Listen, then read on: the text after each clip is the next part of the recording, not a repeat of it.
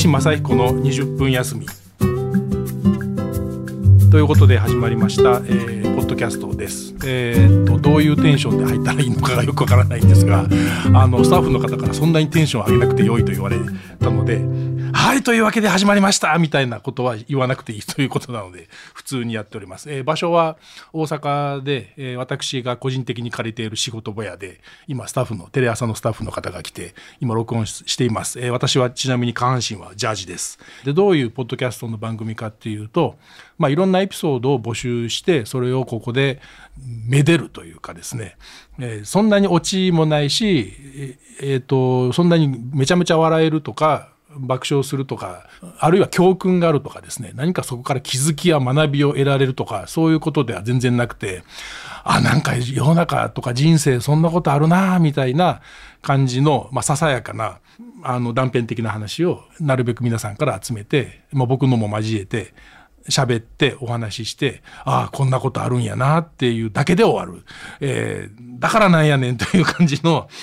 番組になりたいできたらいいなと思います。えー、とりあえず自己紹介ですけれども岸正彦と言います、まあ、あの一般の方はほとんどご存じないと思いますけど社会学者ということをえ仕事をさせていただいております。まあ、ある大学で教鞭をとっておりますが、あの小説を書いたりもしてエッセイを書いたりもしております。いくつか文学の賞をいただいたりとかですね、えっと、それから専門は生活史というものをライフヒストリーを聞くというのを仕事にしておりましてなので、まあ、若い20代の頃から人に会って、えー、いろんなところに行ってその人の人生の話を聞いて「ああそうですかありがとうございました」って言って録音して帰るという。ですね。あんまりその社会学者といってもだから今世の中はこうなってるんだとか社会はこうなってて社会問題はこうやったら解決できるんだというようなことは今までしたことがなくてそれより一人一人にお会いしてその人のいろんな話を聞いて何かこう感激して本当にありがとうございましたって言いながら帰ってくる。帰ってばっかりですけどそんなこと そういう仕事を20年30年ぐらいやってます。このタイトル岸正彦の20分休み。なんかよくわかんないタイトルですけど、まあ、大人になってくるとあんまりそのいろんな隙間というものがなくなってきて、まあ、ついついスマホ見たりとかですね。なんかそうやってその電車の待ち時間とかいうぐらいしかポコッと空いた時間がなくなってくるんですけどなんかそういう時間あなんかちょっとやることないな次まで5分ぐらい空いちゃったな20分ぐらい空いちゃったなっていうようなささやかな隙間時間を大事にしてその隙間時間にピタッとこう合うニッチなテーマで えー、ささやかなお話を、えーお送りしたいと思います。なんかその皆様の生活の埋め草だと思ってですね、あの僕はタバコ苦手なんですけど、まあタバコ休憩みたいな感じだと思って聞いていただけたら嬉しいです。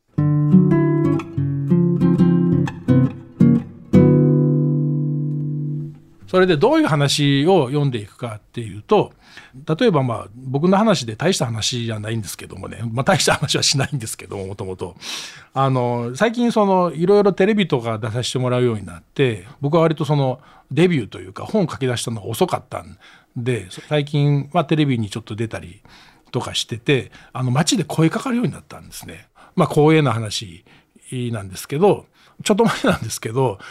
えっと、西成のですね新世界から続く古いレトロな商店街があって今そこで中国人の女性若い女性が女の子がやってるカラオケ居酒屋がなんか200軒ぐらいバーッとできてですねそういう通りになってるところがあるんですね。でみんなベロベロになって歩いてるんですけど僕仕事がそこであって終わって一杯僕もそういうところで飲んで飲んだ帰りに「キス先生でっか!」って言われてですねで全然知らない男性の方から顔真っ赤にした えー、男性の方、まあ、おっちゃんって言いたいんですけど、男性の方から声かかってですね、で、あの、ベロベロなんですね。ベロベロなんで、もう僕も嫌やなと思ってちょっと、違いますって言ったんですね。もう、もう知らない、知らないです。違います、違いますって言ったら、顔10センチぐらい近づけて、岸先生ですやろ。龍谷大学のって言ったんですね。で、それ僕2つ前の職場 なんですけども、で、思わずそこで、情報が古いわって言ったんですよね。なんか認めてたもん。で、まあそうやってその、まあ声かかるっていう、脱線したばっかりですけど、まあそうやって声かかることが多いんですけど、この間家の近くで、あの、犬連れてるおばちゃんがいて、女性の方がいて、で、あの、あ、犬やなと思って、ちょっと犬顔怪我してる犬やってね、で、あ、大丈夫かな？かわいそうやなと思ってたんですよね。でもまあ、一回通り過ぎて、でもなんかかわいそうやなと思って、もう一回元戻って、で、声かけたんですおばちゃんに。で、この犬ちゃん怪我して病気してはんの？って言ったら、おばちゃんは、この子病気で癌やねんと思う。顎の癌で、あの、やっぱりちょっと手術もして、かなりも痩せてて、でも年も年やし、って今看病、もう24時間看病してると、そう犬のね。で、あ、そうなんや、大変やな、頑張ってな、言うて、ありがとう、言うて、ほんで、別れて、僕はあの、また歩いて行ったんですね、駅の方に。ほんなら、しばらくしたら、後ろから、ちょっと待って言うて声 かかって、大きな声で、その、そのおばちゃんが、犬置いて多分、家に犬置いて、チャリで、自転車でものすごいスピードで僕の方追っかけてきて、ちょっと待って待って待ってあんた、猫の先生やろって言われたんですよね。何々って言ったら、あの、NHK のネコメンタリーっていうドキュメンタリーで取り上げてもらって僕出たことがあって、それに。なんかその人やっぱり犬好き、猫好きなんでしょうね。覚えてたんでしょうね、僕の顔をね。ほんで、なんかわざわざ追っかけてきて自転車で、猫の先生やろうって言われて、で、あの、めちゃくちゃ笑ったんですけどね、そこでね、あ、そうそう、まあそう、まあ猫の先生っちゃ猫の先生です、言うてね。まあそういうことがありました。まあだから何っていうことはね、これ、あの、あれですね、意外に喋ってみると、オチのない、あんま笑えない話ってやっててすごい恥ずかしいっていうか、ちょっとこう、ここんなんでええんかなっていう感じで、つら、辛くなってきました。えー、まあ僕の話はそれぐらい。なんですけどあのこの間友達と飲んでて友達から聞いた話で、まあ、笑えない話ではあるんですけど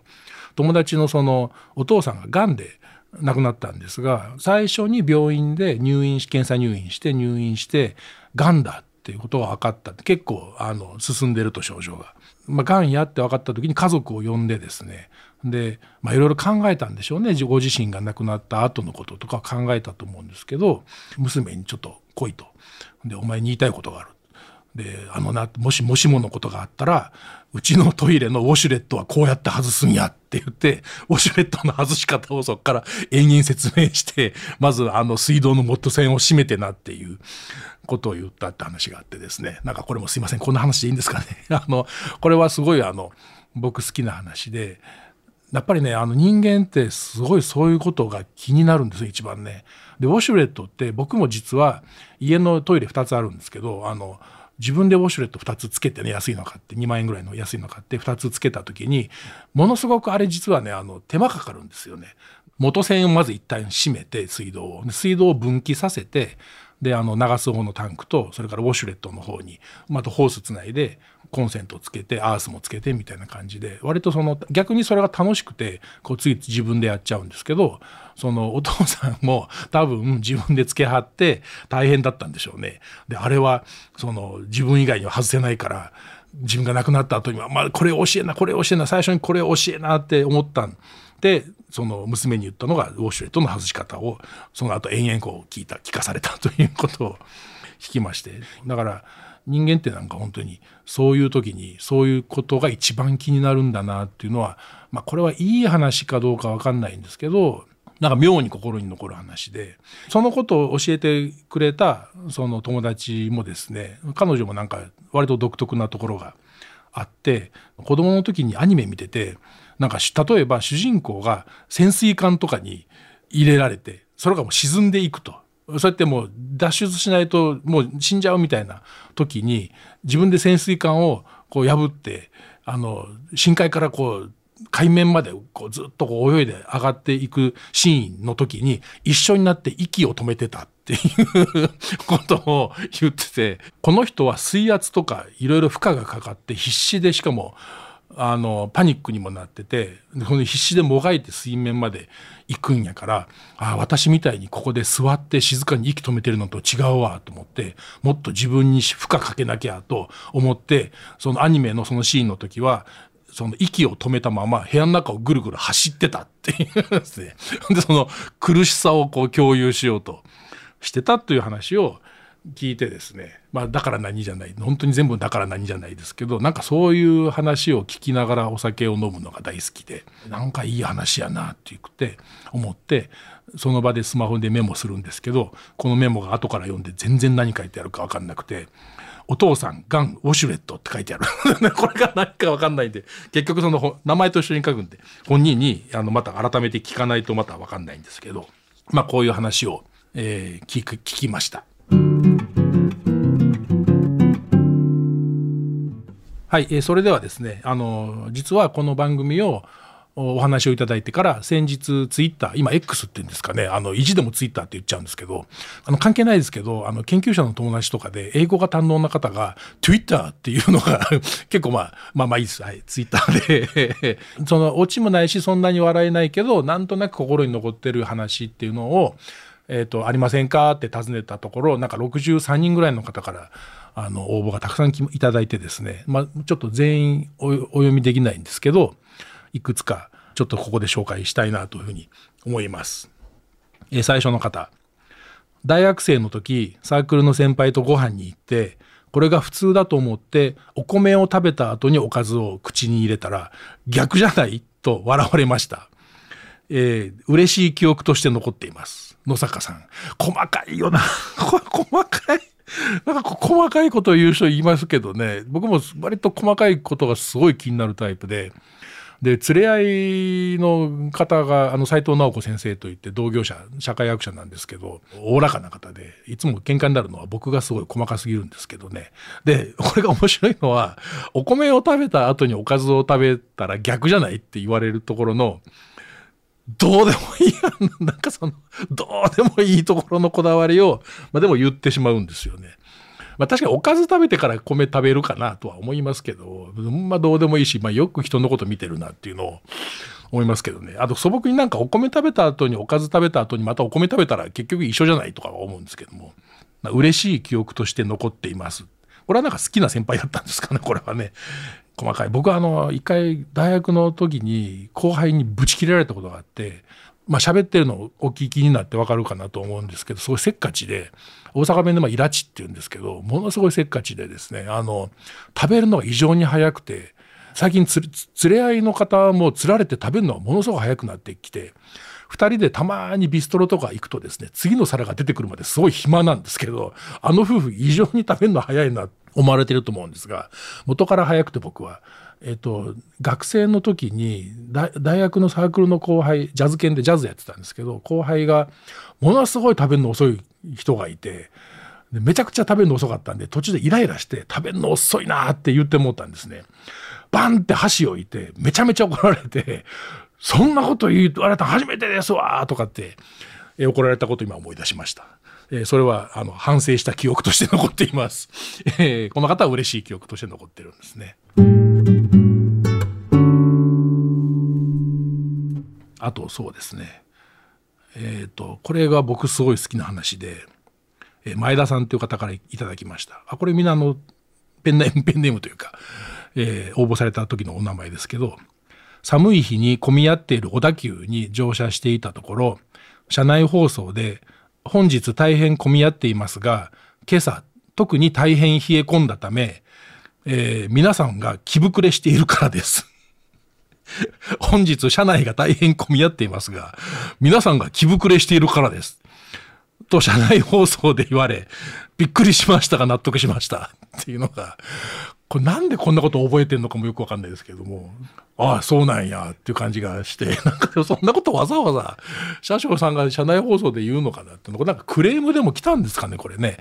今日混んでへんかみたいな感じで。東京ですかね、小田急なんで。えー、皆さんが、皆さんのせいですということを言われた、えー、そうです。えー、岩本さん。私の祖父は甘納豆が好きでした。えー、親戚はみんな祖父に贈り物をする機会があると甘納豆を必ず渡していました。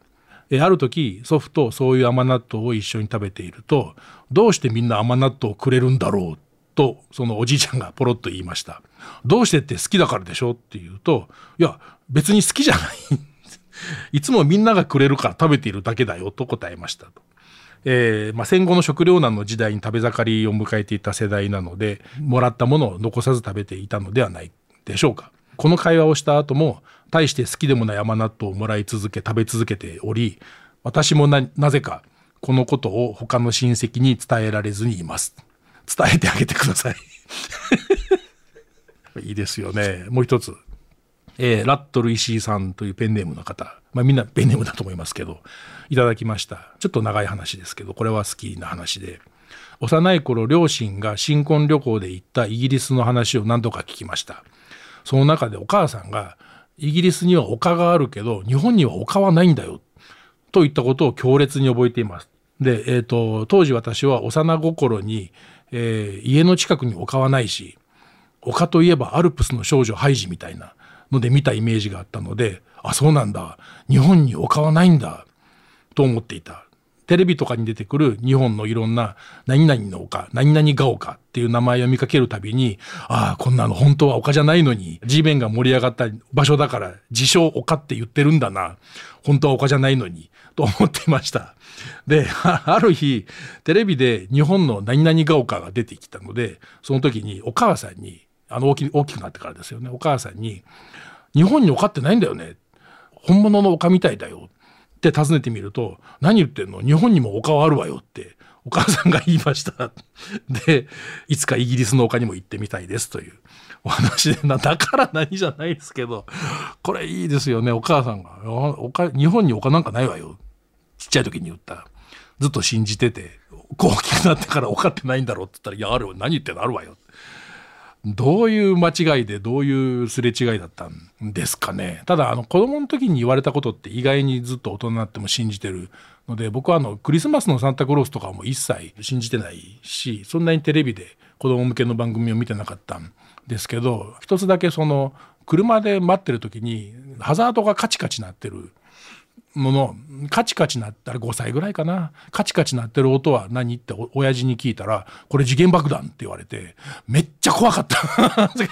その後結構小学校入るぐらいまで怖かったですけどね。割とそのなんか子供の時に聞いた話って覚えちゃいますよね。そうやってね。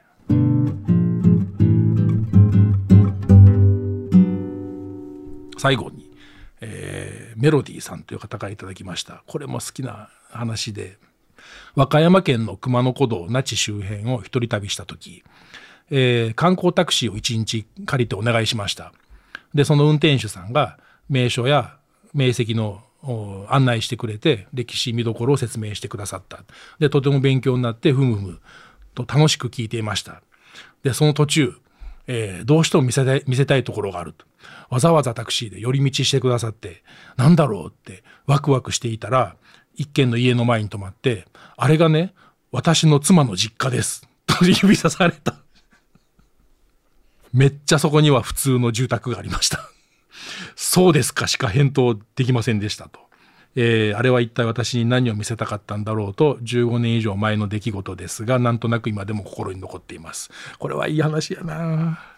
でもあれですよねその例えば友達と一緒にタクシーとか乗ってて電車とか乗っててで自分の高校とか自分の実家の近く通ると「あここ一本入ったとこに実家があるね」とか「ああそこあのここの団地のこと昔付き合ってたん」っていうのは言っちゃいますよねそういうのはね。あのたまたま通った時にでもそれは言うことでわざわざ連れてって なんでそれを見せてくれたあれが私の奥さんの実家ですってしかも実家なんですよねほんでね。なんでこれ見せてくれたんですかね？でもあの、まあ、こういうとこで観光タクシーとか乗ると僕はあの沖縄なんですがテーマなんですけど沖縄のタクシーの運転手さんもものすごい親切な人がやっぱり多くて、まあ、これはいろんなところでエッセイに書いたりもしてるんですけど折り紙でね恐竜をなぜか折ってお客さんにくれる運転手さんとか沖縄のタクシーの。あと他に喫茶店でよく使うペーパーナプキンがいっぱいこう運転手席に置いてあって何するんだろうなと思ったらそれをねキュキュキュキュってこう小より小よりみたいに折ったりこう曲げたりして綺麗なバレリーナ踊ってるバレリーナの人形を作ってお客さんにくれる名物のタクシーの運転手さんがいてね沖縄に。これ検索するとなんか記事になってて出てくるんですけどあの一回学生さん連れて乗ってる時にそれして、まあ、もちろんその信号待ちとか止まってから折ってくれるんですけど、まあ、こうやって僕私は新聞にも載ったことがあるんだよって言っててであの実はねこれの改良版をちょっと今作ってるんだと試作してるんででそれを見てくれませんかって言われて「あぜひぜひ」なんかなんでか分かんないけどそのバレリーナペーパーナプキンで作るバレリーナの改良版を、えー、作ってくれた時にあのバレリーナの顔に当たる部分の後ろにピランってこうタグみたいなのが出ててそこが違うんですけどでこれは何？何ですか？なマフラーみたいな？何ですか？って言ったらこのバレリーナを画鋲で壁に留めやすいようにしたんだって言われてああそうですか って言って持って帰っていただいたことがあります。だそのタクシーの運転手さんってねみんな喋り好きやし本当に大阪でもそうやけどね沖縄でも目的地に着いてお金払ってお釣りもらってドア開いてるのにまだ喋ってる人とかですねたくさんいるんですけどね。まあいろんな人がいますよね。妻の実家です。いい話やな。はい。で、こういう感じの、なんかこう、だからなんやねんもないんですけど、なんかこう聞いた、ああ、いい話やなとか、いい話ですらない。ああなんかこういうことあるよね。とか、まあなんかあの人間ってこういうことをするよね。みたいな感じの話をそんなにオチがついてゲラゲラ笑える話でもない。教訓も、えー、何にもない。学びも気づきも何もないようなこんなことがありましたっていう話を、えー、この番組で紹介しながら、まあ、雑談もしながらたまに友達やゲストを呼びながら、えー、だらだらとやっていきたいなと思いますんで電車の待ち時間とかですねちょっと暇だなっていう時寝る前とか